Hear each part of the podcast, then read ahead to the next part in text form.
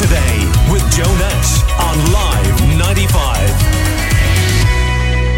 Now, according to Action Point in Limerick, 90% of businesses are behind on what's described as their digital transformation journey.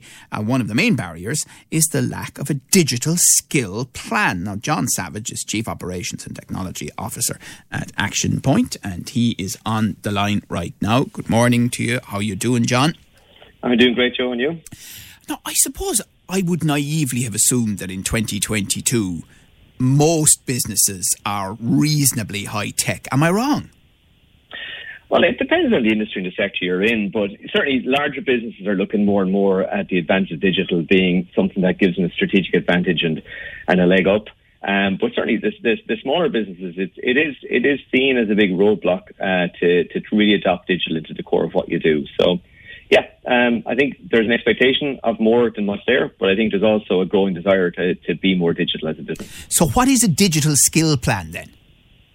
Well, it's it's many things. Uh, the the primary thing is that you've got to make sure that your staff internally have the, the training and the support to take on uh, what the, the, the likes of digital transformation strategies require, which is around basic data management, uh, making sure that they're aware of what the business does on a day-to-day basis with the metrics to, to give them visibility into that, um, but also to be able to engage with their customers and their suppliers in automated fashion as much as possible.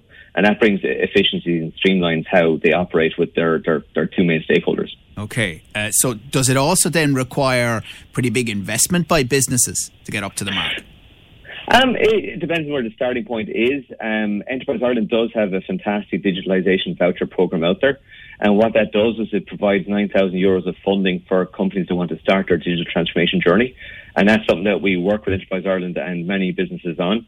And ultimately, it's that first hurdle is the one that's something that can be hardest to get the, the justification for.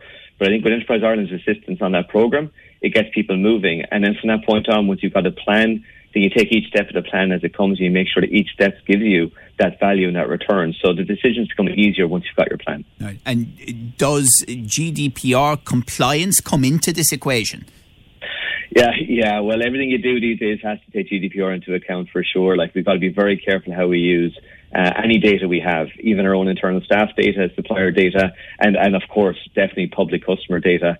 So, uh, and a large part of ensuring you're GDPR compliant is that you have that digital means to give you the risk and compliance controls that you need to, to manage that data. So it's very important. It's very important that uh, to manage GDPR requirements at scale, if you don't have a digital strategy for that, you could be in trouble. It's difficult. Okay.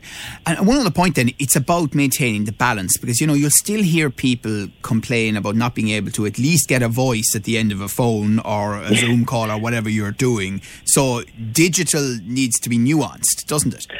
Absolutely. And I think one of the core tenets of digital transformation is customer experience. And if you don't have customer experience at the heart of what you do, then you're, you're going to fail.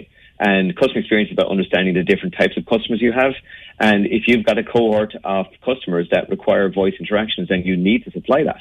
Uh, you can't force everybody down the online channel. Uh, but those that you can, you certainly need to provide them a very streamlined channel that makes it easier to interact with you via online than over the phone or paper forms. Yeah, and one other thing briefly, I mean, you're saying 90% of businesses behind on the digital transformation journey. Would you expect if you were to do the same survey five years from now, it would be 50%? I mean, is that the, the where we're at, you think? I think so, yeah. Like, like the, the government has their digital plan uh, that's got uh, targets set out for like 2030. Action Point, we're doing our bit. So every customer we talk to, we're bringing them on the digital transformation journey. And I think certainly we'll be moving the needle by a couple of percent. And if everyone does their part, certainly we'll be moving closer to that 50% goal in five years' time and well beyond that in 10 years' time. All right. Sounds good. Okay. Thank you very much for chatting to us. John Savage, Chief Operations and Technology Officer at a very progressive company, Limerick based, of course, Action Point. Your views, your news, your Limerick today with Joe Nash on Live 95.